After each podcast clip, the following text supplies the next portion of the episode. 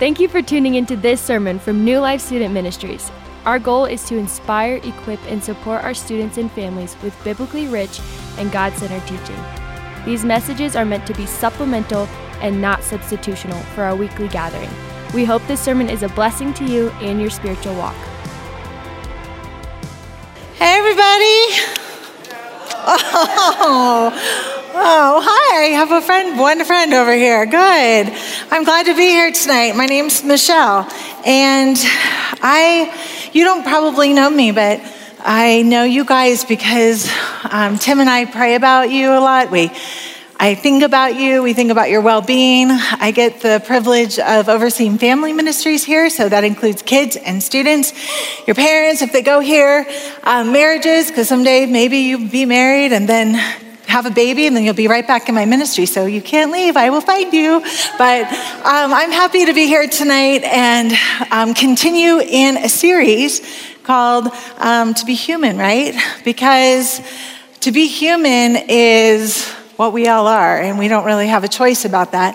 But Tim has chosen the book of Psalms, and it's such a great book to find your humanity in because throughout the Psalms, you just find um, a wide variety of emotions. And God gives us permission for all of them. And tonight we're going to be talking specifically about lament. And it's an, unusual word. One, because we don't talk about it very much, but also, too, because I don't know if we give it a lot of space in Christianity or in the church. Because I think oftentimes we want to come across happy and joyful and full of peace, but the reality of being human is that sometimes we will lament. Okay, so as we get started here this morning, I'm going to, or this morning, this evening, um, I'm going to need a volunteer. Somebody just volunteered. Okay, right here on the end. Come on up. it's really going to be harmless. Okay. And I know you already. This is, I know Joey, so this is great. Joey, will you go over and get that vase for me right there? And it has um, blue water in it, so be careful not to spill it. And just go ahead and bring it back over here to the stand.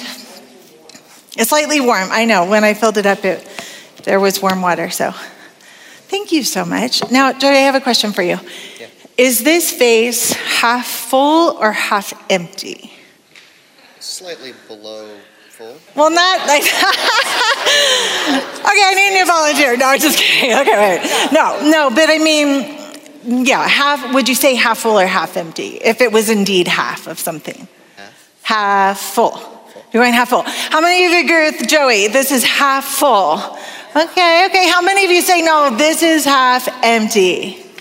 Okay, we're, we're kind of divided. I think the fulls might outweigh the empties a little bit. Thank you so much. Give Joey a hand. Thank you so much.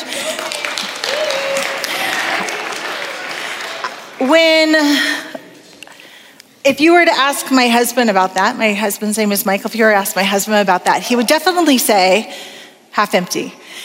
And this is just the way he sees life. And for years, we've been married for almost 35 years. And so for years, I would be like, You're being so negative, so pessimistic. And then what do negative and pessimistic people say? No, I'm just being a realist, right? And then I, I would see this as half full and I would say like, babe, look at look at all that beautiful blue water in there. I mean, there's so much potential in here. And I just happen to see things with a positive bent. Are you with me some of you who see things on the positive bent, right? Now, here's the thing. For years and years I thought my husband was wrong and I was right. But both of us are right because isn't this indeed half full and at the same time half empty? So herein lies the part of being human. We're not all the same, but we do have human emotions and we see things slightly different perspectives. And there was a time in my life when I was still just seeing that being positive and being half full was right. And I remember picking up my son, who was about 14 at the time, from school. And he got in the car, and I, was, I said, How was your day? And he went on and on about just everything awful. Like, this happened, and this person did this, and this happened on this exam, and I didn't get this, and I didn't get this. And I'm listening, and I'm trying to be that mom that's understanding, but at the same time, I'm thinking, dude, we gotta, we gotta change your attitude, right? I felt the need to do that. And I remember saying, well, here's the bright side of things, or here's the positive way of looking at that, or you might wanna consider. And as we started to pull in to um, our neighborhood, he, he literally grabbed my arm and he said, Mom, everything doesn't always have to be okay. Sometimes we can just have a bad day. I was like, wow, I really needed to hear that. And God really began teaching me something through both my husband and my son, through the way that they were bent to see things. And as a mom, my mom's heart for my son didn't want him to be sad, right? When we don't want someone to be sad, we want to fix something. We want to show them another way of looking at a perspective. It was out of love. But at the same time, it is purely human to have bad days, to feel sad, to feel disappointed. And God was beginning to teach something in my heart. He was beginning to teach me and cultivate an understanding of what it means to just sit with somebody and be sad or let them be disappointed, right? I'm really glad and I'm very thankful that he did because just about three years later, when my son was 17 years old, I was going to need a different kind of understanding for sitting in sadness and sitting in his lament. He was 17 years old. He, um, he was a scuba diver. Is anybody a scuba diver here? No, it's Colorado. Okay, that's right. We were in California. I failed to mention that. But anyway, we were in, we, scuba diving is really fun, but this is not such a fun story. So, um, my son was a scuba diver. He um, was working his way through the stages to become a master diver, and he was all, almost already there, and he was only 17 years old. And um, he had to get in a certain amount of dives and a certain amount of hours. And so he and his friend Kenny, who was a few years older than him, went out for a dive. This is in Laguna Beach, California, and um, they were having a beautiful dive. But here in this particular area, a storm can come really rapidly in the afternoon hours. And that's exactly what happened. And a storm came in, and um, the visibility within the water got really murky and super bad. And then the wind lapping up the waves was um, bringing up the silt on the sand floor and making it even more and more murky. And there was a dividing rock like this. And this is where they were supposed to swim to get out of the water. Because the water was so murky, um, they couldn't tell. They ended up going this way. By the time they got to the, the rock wall, which was here on this side instead of the sandy beach on this side, um, they had ran out of most of their oxygen. And the rock wall was just a scaled wall like this one in front of you. You can't really get out of it except for a few little places that were rugged terrain. And um, my son said, We got to go for it. We got to get out of the water and we have to figure out a way to get up here because we don't have enough oxygen to get from here all the way back to the point and back with the storm coming even for, further. So my son gets out of the water. He takes off all of his um, weights and his oxygen tank. He gets out of the water and he starts this gruesome, grueling climb up these rocky crags. And he looks back, and his friend Kenny um, did not do that. His friend Kenny was in the water and dove back down in. And he said, I'm going to go for it. And at that point, my son sort of panicked, like, Kenny, you can't do that. And came down from where he was, put back on all of his stuff, and um, dove back in trying to find Kenny. And he searched and he searched and he searched, and his oxygen was getting lower and lower and lower. Finally, he couldn't find him. He didn't know where he was, but he knew that his oxygen had ran out, so he assumed Kenny's had too. He got out, he climbed the rocks as fast as he could. He, he cut his whole body, his hands, his knees, his feet, got to the top. He found another person um, and told them to call 911. When the rescuers came, they, they dove, they went into the water, and they found Kenny trapped under the water, under a rock, and he had died. My son was 17, and I got the phone call from my husband, who was at the time working um, with search and rescue for the sheriff's department, so he was actually called to the scene. And everything in my body just felt like lifeless. I don't know if you've ever had that feeling before, but yeah, like the blood literally just drains from your body. And I'm trying to anticipate how, how I'm going to greet my son. Like, what will he need from me? And I'm thinking back to those conversations that we had, and I felt like God just kept telling me, just be with him. Just be with him. I'm with him, but just be with him.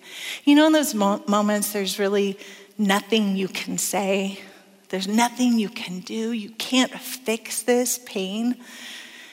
And the lament and the sorrow that would ensue in my son's life for months and years and um, it's been 12 years since then. My son is 29 now.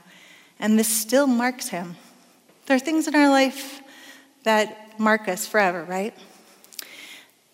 But God was teaching me that the companionship of being with someone in their suffering is a physical expression of what God does. And this is this whole idea of lament Lament is to cry out to God, right? To cry out to Him. And when, even when we don't have words, and we're going to discover that today. There was a story told of, of a little boy who lived next to two elderly people.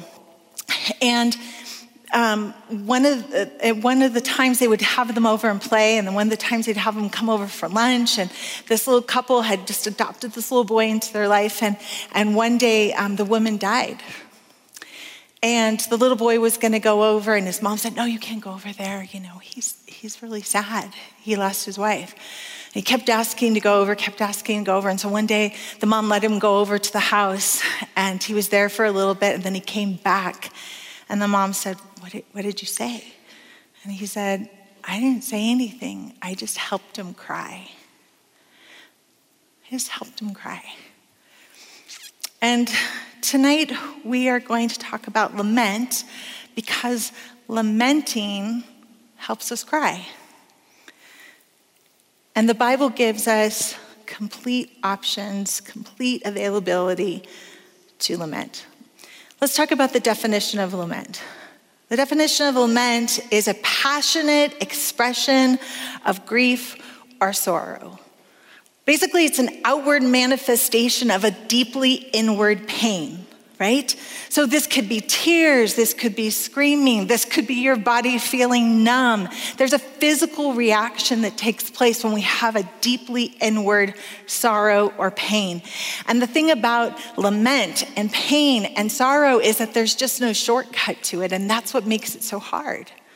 We can't just get over something because someone says a cheerful word or gives us a beautiful verse or we sing a worship song. Sometimes lament stays with us in very acute ways for a long time, but the, but the power of God in this moment is something that I hope we see tonight. Because lament is not only this passionate expression of sorrow and pain, it's actually also an act of worship. I want you to look at these words from a woman named Linda Shepherd. She says, a lament is an act of worship, a faith statement of trust in the face of difficulty. It's a wonderfully honest way to acknowledge our trouble to God as we also acknowledge our hope is in Him. See, it's this both and. It's this trouble and this hurting, and it's also this hope that we have a God who cares, we have a God who is near, we have a God who has suffered unthinkable pain emotionally and physically, and he has overcome. So our hope remains in him.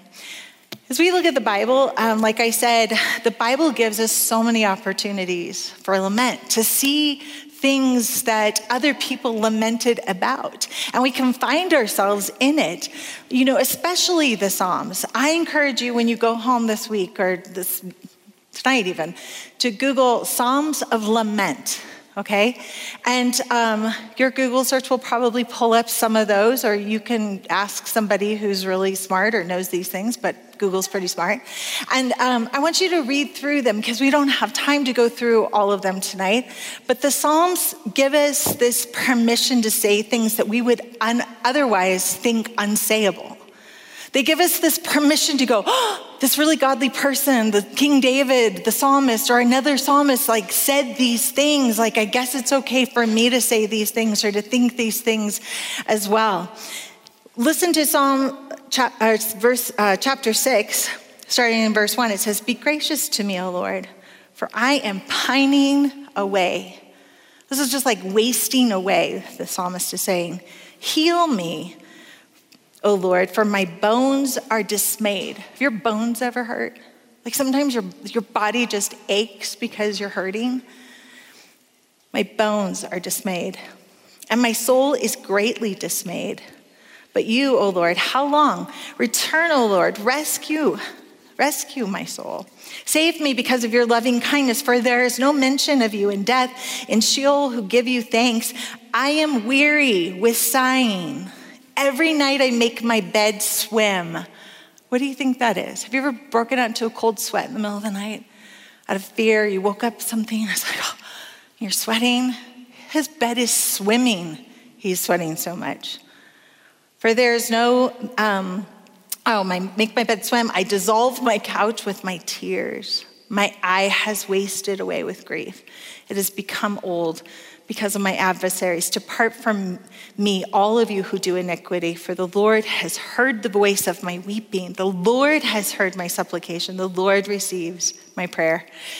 You guys, sometimes, you know, you want to call a friend or you want to talk to your parents or you want to talk to your small group leader or something, but really the Lord hears your prayers. The Lord is the one who, at all hours of the night, has like you have availability, you have access to Him anytime, anywhere, and he receives it. He doesn't act like me in the car with my 14 year old son and go like, well, like, let me just give you a better perspective, or let me just do this, or let do that. Like he sits with you in it. He's not going to leave you there, but he'll sit with you in it. Psalm 77, another uh, psalm of lament, says, My voice rises to God and I will cry aloud. My voice rises to God and he will hear me. We see a theme here. In the day of my trouble, I sought the Lord. And then in the night, my hand was stretched out with weariness. My soul refused to be comforted. When I remember God, then I am disturbed. When I sigh, then my spirit grows faint. Okay, maybe you're not supposed to say that. Maybe you're not supposed to say, when I remember God, my soul is disturbed. That's not right. We're allowed to say these things. That doesn't make them true, right? But we can say how we feel, because that's a human emotion to feel that way. You've held my eyelids open. I am so troubled that I cannot speak. I have considered the days of old, the years of long ago. And then he changes. I will remember my song in the night. I will meditate with all my heart, and my spirit ponders. You guys, it's not just in the Psalms, it's throughout all of God's word. Um, we go to the book of Jonah. Jonah is the prophet who is uh, swallowed by a gigantic fish, sits in the belly of this fish for three days. I can tell you for sure that when I read his lament in chapter two of Jonah, I would be lamenting. Can you imagine being in the belly of a fish like, I, the, the outside of a fish is stinky. I can't imagine the inside of a fish. Plus, anything that that fish had eaten the acid, the darkness, the fear, wondering how long you're going to be in here. I mean, that's a time for lament, if ever there was one.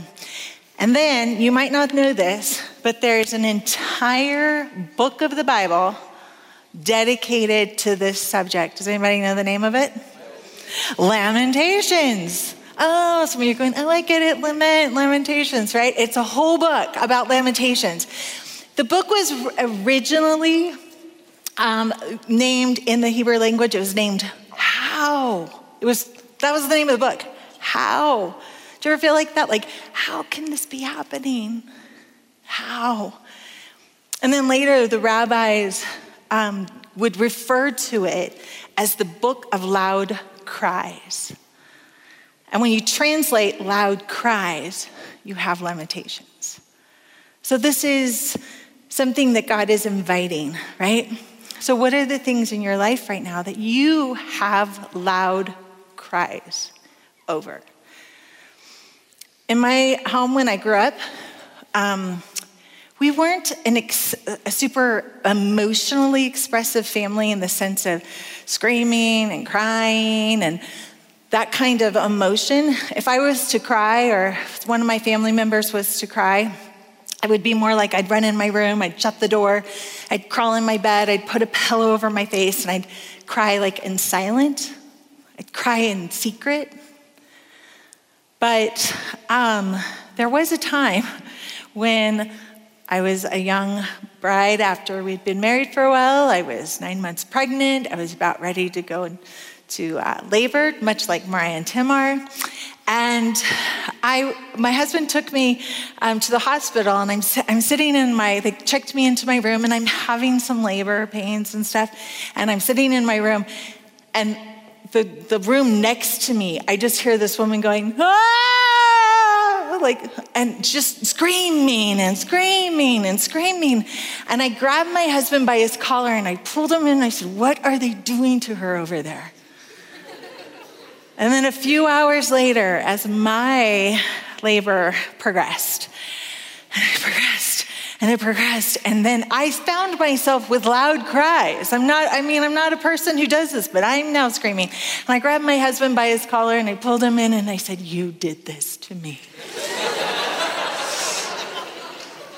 and Tim, are you in the room? Because, okay, I just, I just really encourage you not to wear a shirt with a collar. That's all I have to say because this could happen any day, and then you're gonna have to forgive sweet Mariah for anything she says in that moment. But this idea of loud cries, right? Loud cries, laments, it comes from a deeply inward pain. And, and the, the, the hard part about this is a lot of the times it's not physical. Because if it's physical, you might be able to take something. You could take Tylenol, you could take a bath, you can go to sleep, you can whatever. When you're pregnant, you know, they can give you stuff. But what happens when your deeply inward cries and pain are not physical? Then what? I want to talk about how these loud cries that you might be experiencing. You turn on the TV and you see war.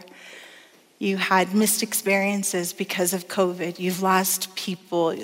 There's depression, there's identity issues, there's confusion, there's anxiety, there's stress, there's broken relationships with parents and siblings and friends, there's disappointments. These might be the things that are deep cries in your life right now. And in these loud cries, we have an invitation to go into the presence of God.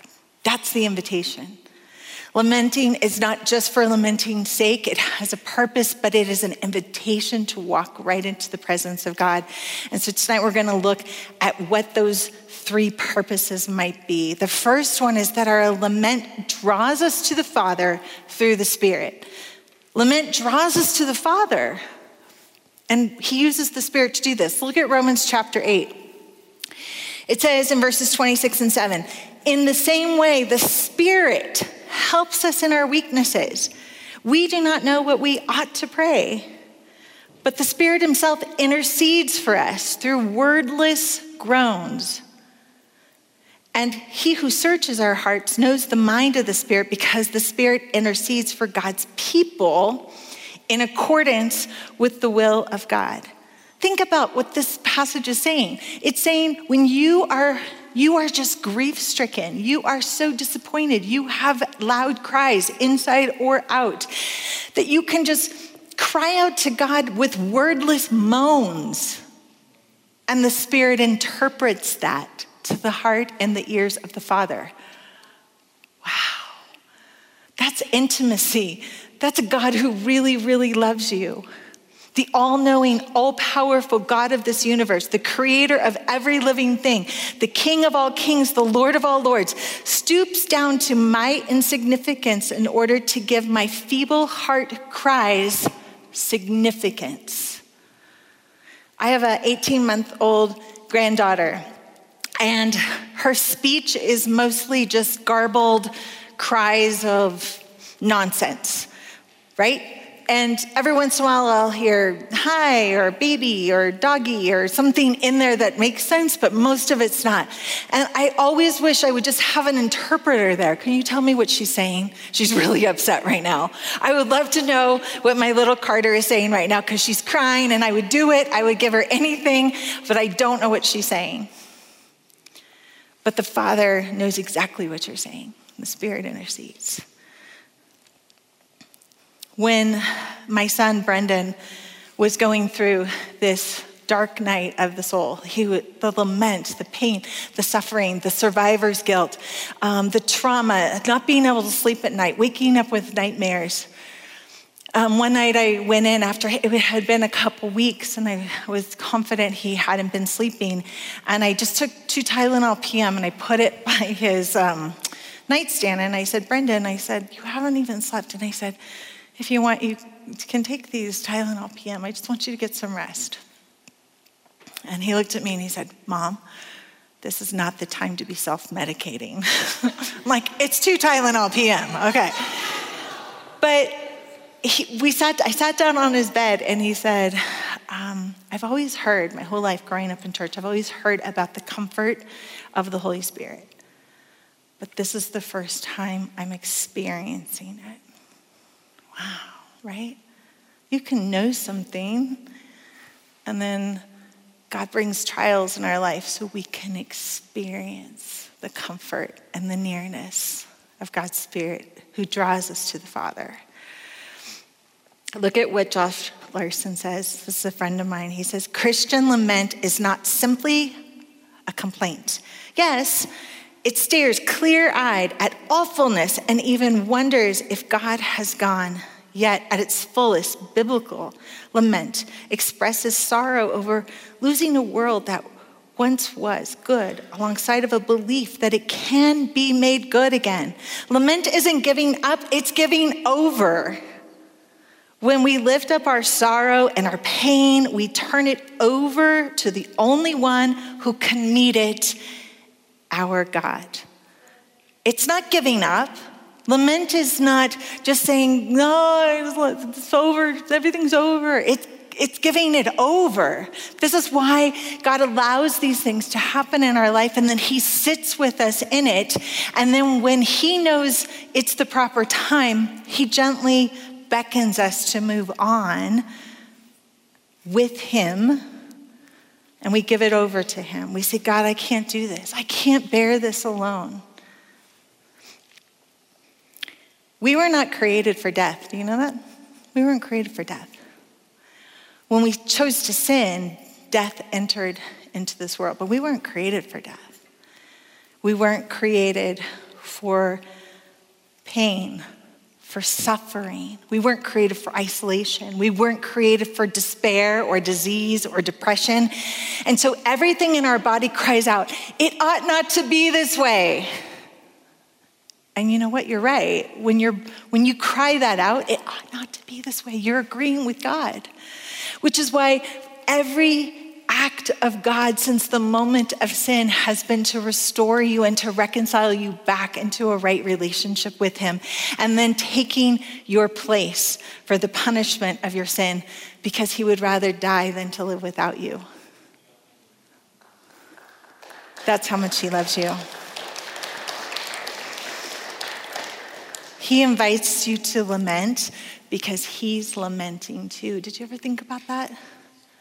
He invites you to lament because his heart is lamenting. It's not supposed to be this way. So, not only does it draw us to the Father through the Spirit, our lament allows us to share in the sufferings of Christ and others. Let's look at Christ first. 1 Peter 2 says, For to this you were called because Christ also suffered for you, leaving you an example that you should follow in his footsteps. It's really easy to just breeze past that. If he leaves us an example for us to follow and he suffered, then following him means what? Suffering. Yeah, that's not like usually, you know, the, the best um, sermon to give after someone receives Christ, right? Like, hey, you just became a Christian. Welcome to your journey of suffering. right? Because there is more to the Christian life than just suffering, but it will mark your path. It will mark your path. So, that we should follow in his footsteps. He committed no sin, and no deceit was found in his mouth. When they heaped abuse on him, he did not retaliate. When he suffered, he made no threats, but entrusted himself to him who judges justly. He himself bore our sins, and in his body on the tree, a cross, so that we might die to sin and live to righteousness. By his stripes, you are healed. I love this. When they heaped abuse on him, he did not retaliate. When he suffered, he made no threats. Some of you, your lament is over how you're being treated right now. And I don't know by whom, but I just know that in this room, some of you are being mistreated by your parents, by a teacher, by, by your friends. And it's not right. And God's heart is lamenting with you. But if we follow in his footsteps, our suffering is not in vain. You're not a victim because you're suffering. You are victorious in Christ. There will be a day of reckoning. We know this. Even Jesus lamented, My God, my God, why have you forsaken me? This is what Jesus says on the cross. He's actually quoting a verse from Psalm chapter 22. My God, my God, why have you forsaken me? Remember when I said just because we lamented, it doesn't mean it's true? Jesus himself says, Why have you forsaken me? The Father had not forsaken his Son. The Father has not forsaken you. But we can cry out how we feel because he's big enough to accept it.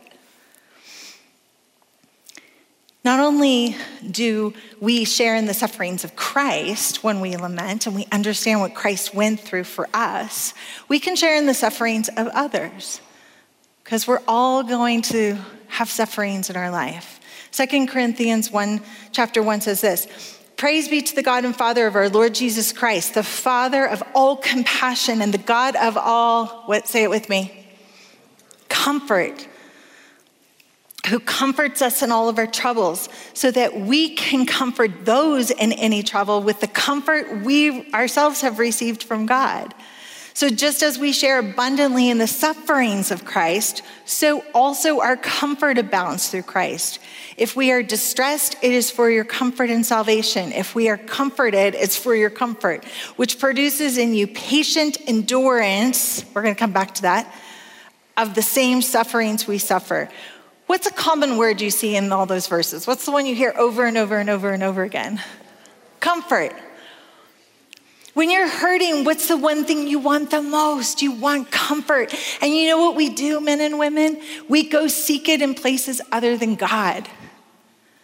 We seek comfort in things that we watch, things that we look at, things that we put in our bodies, wrong relationships, all of this stuff to self medicate, right?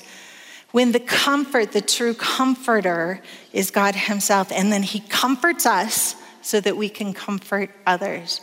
How many of you have ever had something happen to a friend or a family member that you've been through and they come and they're crying and they're sharing it to you and you go, Oh, I've been there before? How many of you have had that experience before, right? And you can say, like, this is how I got through it. And hopefully, as God is comforting you, you are, it's not wasted. You get to use that to comfort others. I've had some sufferings in my life too, right? It's to be human. We can't get away from it. And I think some of the things I've learned are things that now I can put into practice. Um, for example, um, is Shailene in the room right here? Where's my Shailene? Hi, you. We have this little thing. What do I say to you? Is it a I say to her, Is it a good day or a bad day? Because we've walked through some suffering. And it's really hard when you're in the midst of some uh, suffering to have somebody going, How are you doing today? Because, like, you feel like, well, if I say bad, then we're going to have to talk about it. And I don't really want to talk about it. But if I say good, I'm really not doing good. And I don't really know what, you're not really asking. We're just passing in the hallway. And it just kind of gets complicated, right? When you're suffering. So I learned I really wanted people to say, is this a good day or a bad day? And all I had to say is, this is a good day. High five. This is a bad day. Okay. And I knew that person would pray for me or think about me or do you want to talk? Not really. Okay. So it's something I learned that I can comfort someone else with. Is it helpful for you, Shailene? See? We can do that. Glad you didn't say no. Okay. Lastly, our lament cultivates a perspective of hope. Lament cultivates a perspective of hope. We can't leave this conversation without talking about hope.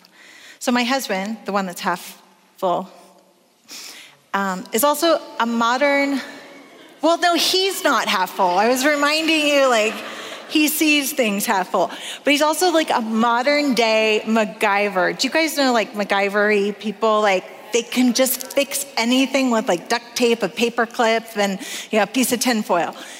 So he's just a fixer person. He's amazing. I love it. I love being able to go, babe, this is broken. I love just watching him fix it. And when my daughter was four, she knew it even at four. I tell you, she just knew like he could fix anything. And one day I was out in the backyard. My kids are on the play, um, like the play structure that we had out there, the swing set. And I looked up and the clouds were like somebody had taken cotton and like spread it. I know there's a technical term for that, like cirrus clouds or something like that. I don't know, whatever it is. So it was just, and normally they were the white poofy kind of clouds. So I looked up and I, I was with my kids and I went, oh, look at the clouds. And I was meaning it like, they're gorgeous. Like, this is incredible. But she heard me gasp. And so she thought, like, I was upset. I said, oh, look at the clouds. And she, like, she said to me, she goes, Don't worry, mommy, daddy will fix it. He probably could. He's pretty amazing. Oh my goodness. Such a sentimental little group here. But here, hang with me, guys. This is our hope. This is our hope. Our Father will fix it. Our Father will fix it. We don't mourn like those who don't have hope. We don't lament like those who don't have hope. Our Father will fix it. This is not the final word. One day, John says this in Revelation I saw the holy city, the new Jerusalem, coming down out of heaven from God, prepared as a bride beautifully dressed for her husband. And I heard a loud voice from the throne saying, Look, God's dwelling place is now among the people. And he will dwell with them, and they will be his people, and God himself will be with them and be their God. He will wipe away every tear from their eyes. There will be no more death, or mourning, or crying, or pain. For the old order of things has passed away. He who was seated on the throne said, I am making everything, what? Say that word new. Then he said, Write this down, for these words are trustworthy and what? This is not this is not just some fairy tale, you guys. This is trustworthy and true. And a lot of times when we're lamenting and we're waiting for this day, and I want you to note that that scripture did not say we're going to all go off to some place and escape this world. No, the kingdom of heaven is coming down here to earth. He's, re- he's remaking all things new. And do you know what our job is in the meantime?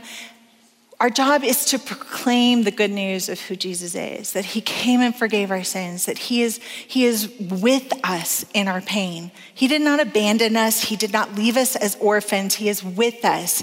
Until he is here physically, he has sent us his spirit. He has sent us each other to be together in the midst of this. When my daughter was finishing her doctoral program a couple years ago, she would lament. I tell you, she would call me and just sob and cry. I can't do it. I haven't slept.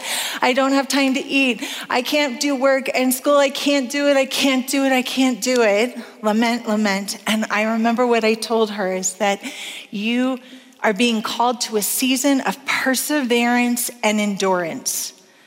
And I tell you what, young people, oftentimes people are praying to have the thing removed from you, and praise God if it is. But if it isn't, I pray for you perseverance and endurance because whatever you're going through has an expiration date. The expiration date is when Jesus comes to make all things new. When Jesus makes all things new. So he invites us to lament and to cry out.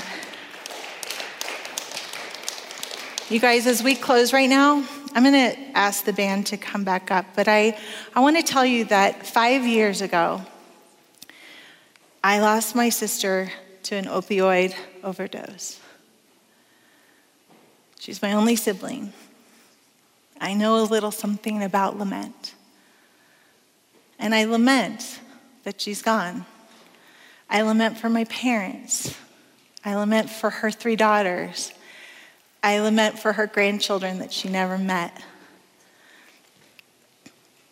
But in this lament, I have also received God's love, His presence, His purpose, His comfort. And I know Jesus in a different way. I'm not saying it was a good thing, the things that happened to my son or to my sister. I'm not saying that's a good thing. I'm not trying to whitewash it. I'm saying that it's an invitation to enter into the presence of God.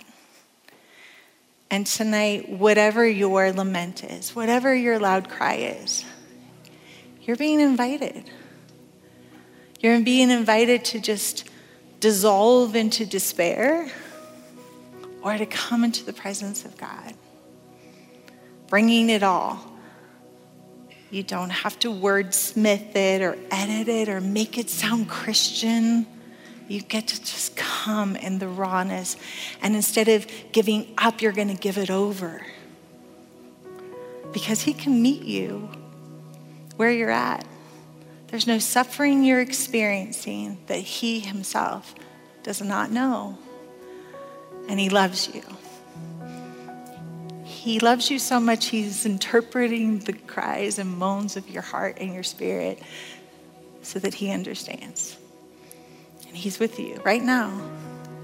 I want you to imagine, as you just close your eyes for a second, I want you just to imagine Him sitting right next to you, not judging you, not trying to cheer you up,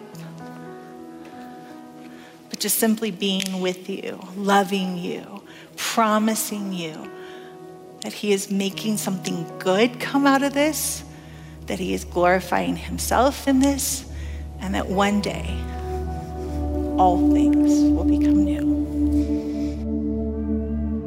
Thanks again for listening to this message from New Life Student Ministries. If you want to keep up with what's happening with us, follow us on Instagram and Facebook at NL Student Ministries.